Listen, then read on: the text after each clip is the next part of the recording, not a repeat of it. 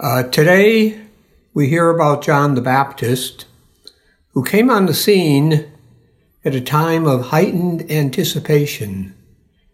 The area had been under the control of Rome for almost a century, and many of the Jews were expecting the arrival of a Savior who would fulfill various prophecies.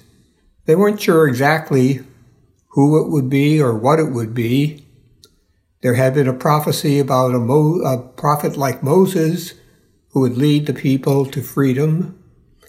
There had been the prophecy of Micah, who said that the prophet Elijah would return before the great and terrible day of the Lord. Elijah, who had been taken up into heaven in a fiery chariot.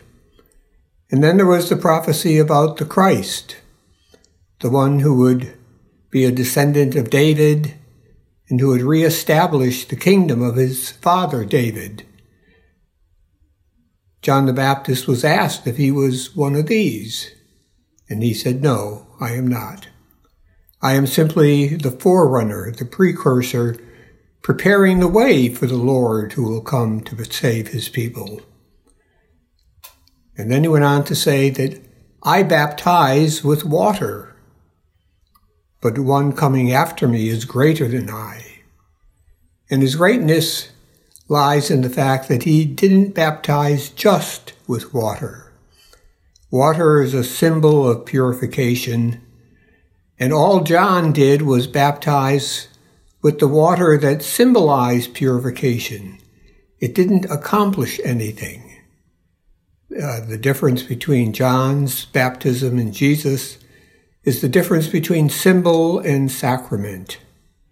A symbol simply symbolizes something. A sacrament actually causes what it symbolizes. This baptism of Jesus would not only symbolize the purification, but would actually bring it about, would forgive people their sins, and endow them with the gift of the Holy Spirit enabling them to lead the lives that God wants them to lead. We have all been baptized with the baptism of Jesus. We all have this wonderful gift, the gift of the Spirit, that enables us to live the life that God wants us to live. The question for us today is, do we use that gift?